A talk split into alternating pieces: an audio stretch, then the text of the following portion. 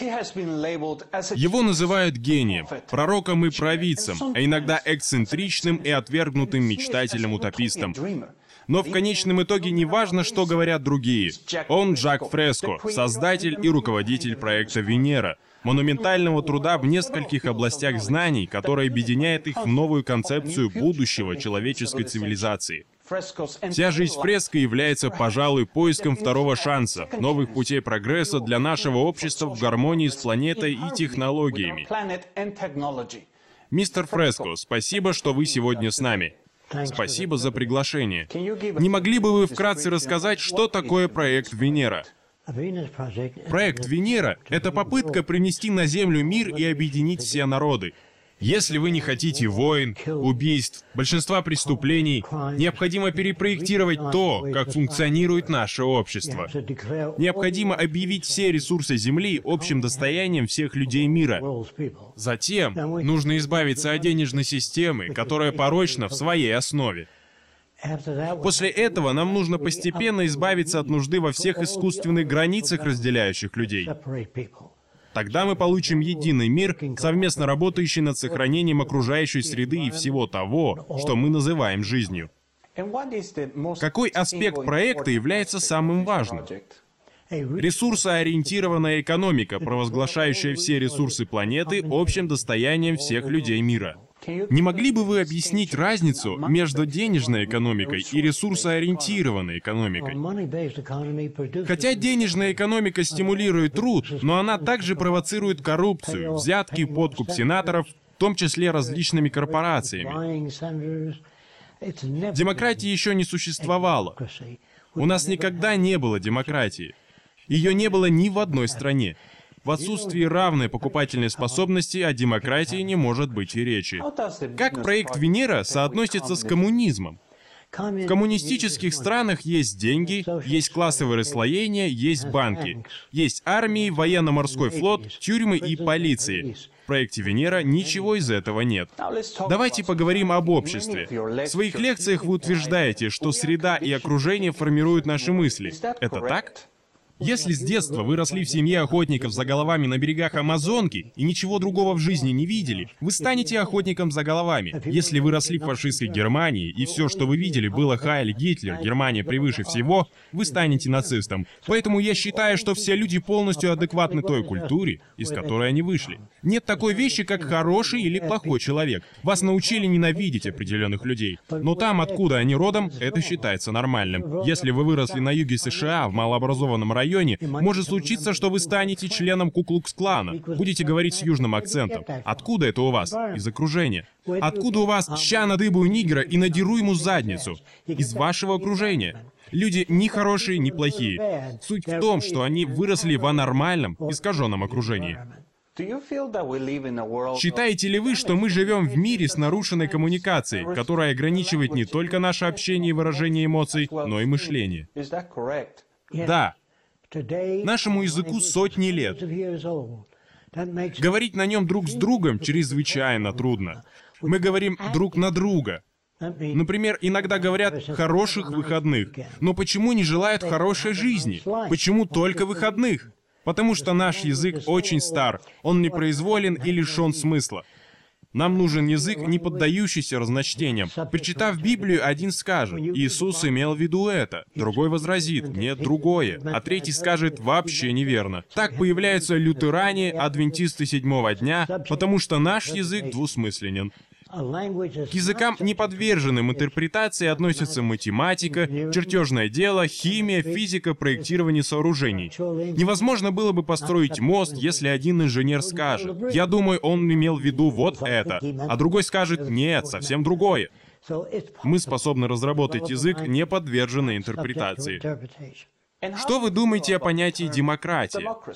Демократия — это надувательство. Это слово, придуманное, чтобы успокоить людей. Заставить их согласиться с существующими институтами общества, которые скандируют «Мы свободны». Когда вы слышите слово «свобода» и «демократия», будьте начеку.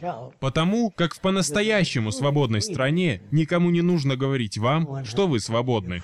Я слышал, как вы говорили, что когда системы власти начинают разваливаться, они стараются защищать себя путем введения фашистского режима, чтобы сохранить статус-кво. Грозит ли нам подобная ситуация?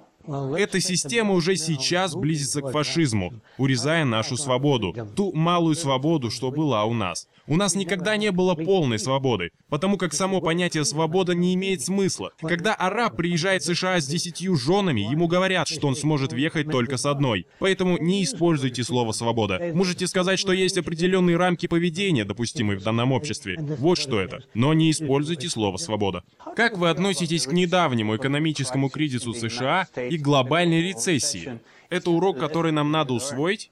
Нет, потому что, по-видимому, потребуется и рецессия, и потеря работы, и потеря доверия к избранным лидерам. Когда это происходит, только тогда начинаются перемены в обществе. Социальные изменения не начинаются от благоразумия. Они происходят, когда люди страдают. И чем больше людей увольняют, тем меньше уважения они испытывают к действующему правительству. Они будут искать новый путь. Если слишком много людей ищут новые пути, тогда правительство обращается к военным и полиции для усмирения общественности. Это называется фашизм. Давайте поговорим о войнах и технологии. В 1961 году президент Эйзенхауэр выступил против военно-промышленного комплекса. Было ли это пророчеством, на которое мы должны обратить внимание прямо сейчас? Я бы сказал, что он приложил недостаточно усилий. Ему стоило объяснить свою идею с разных углов зрения. Простого предупреждения «опасайтесь военно-промышленного комплекса» недостаточно, потому что люди не знают, что конкретно это означает. Да, но мы видели кадры того, как рушится Всемирный торговый центр 11 сентября. Мы также видели, как взрываются бомбы, сброшенные на страны Ближнего Востока, такие как Афганистан и Ирак. Что вы думаете по этому поводу и каково ваше мнение по поводу будущего войн? Каждая система старается сохранить себя. Мы вторгаемся в другие страны не ради помощи с демократией. Мы идем туда за их ресурсами, нефтью, металлами, дешевой рабочей силой но не для того, чтобы помочь им с демократией. Эту землю мы отняли у индейцев, мы украли ее. После того, как мы захватили эту землю, мы отняли у Мексики территорию Нью-Мексико. Потом мы отобрали у испанцев Калифорнию. И после того, как мы завладели всем этим, мы вывесили заповедь «Не кради». Все нации коррумпированы, все до единой. Ни одно правительство не знает достаточно об экологии, чтобы решить ее проблемы. Все политики по существу невежественные люди. Все политики. На протяжении всей истории. Наши проблемы не политические. Они были таковыми сто лет назад. Сегодня наши проблемы технические. Безопасный транспорт, производство изобилия, обеспечение потребностей людей без использования денег. Пока существуют деньги, будет существовать и коррупция. И неважно, сколько мирных договоров будет подписано и сколько законов будет издано. 90% созданных нами законов неуместны. Нам нужны не законы. Людям нужен доступ ко всему необходимому для жизни. Когда это будет, воровство исчезнет. Некоторые люди говорят, что амбиции, насилие, ненависть никогда не исчезнут. Что вы думаете по этому поводу? Не существует такого явления, как человеческая натура. Если бы природа человека была неизменной, мы бы все еще жили в пещерах. Поведение приобретается. Некоторые родители твердят ребенку, ты лютеранин, не играй с тем мальчиком, он католик. Этим родители делают внушение своим детям. В будущем родители будут обучаться тому, как воспитывать детей. Детьми надо заниматься, потому что они способны учиться. Они в состоянии изучать геологию, физику, химию, но мы учим их мусору. В Америке есть клуб Микки Мауса. Какой позор. Мы читаем детям. Дикий Дер и его овечка. По дороге он встретил коровку. Муму промычала коровка. Так нельзя воспитывать детей. Знаете, ведь люди не станут слушать вас. Зачем тогда отстаивать эти идеи? Потому что их этому научили. Им внушали. Какая самая великая страна в мире? США. Какая самая изобретательная страна в мире? США. Но нам не рассказывают, откуда появился печатный станок и то, что иностранцы, которые приехали в эту страну, привезли с собой свой язык, религию, идеи, технологии. Мы им очень обязаны. Например, если вы не знали, араб по имени Аль-Джабр дал нам алгебру. Много веков назад в Египте был огромный музей, хранящий библиотеку мировых знаний. Так что мы в долгу перед многими народами. Разделение наций опасно и неправильно. Неспособность стран работать вместе — вот что такое война.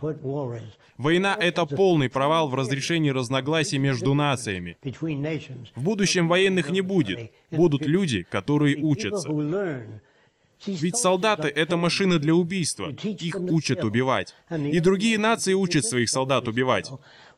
Я бы лучше занялся их образованием, отправил бы их обратно в вузы бесплатно, чтобы научить их решать проблемы. Как устранить разногласия между Саудовской Аравией и США? Как разрешить разногласия между Венесуэлой и другой страной? Вот что нам нужно. Я говорю о применении наук в правительстве. А пока у нас только личные мнения политиков, которые ничего не знают об экологии, безопасности, инженерии, увеличении урожая. Они абсолютно некомпетентны. В будущем, когда наши дети оглянутся назад, они ахнут. Разве вы не видели, что денежная система порождала подкупы и взятки? Разве это было не очевидно? Вы ответите, нет, ведь мы выросли в этой системе. Мы ничего другого не знали. Наши дети не смогут этого понять. Мистер Фреско, благодарю вас за ваше время. Уверен, нашим зрителям понравилась беседа с вами так же, как и мне. Спасибо. Благодарю за честь.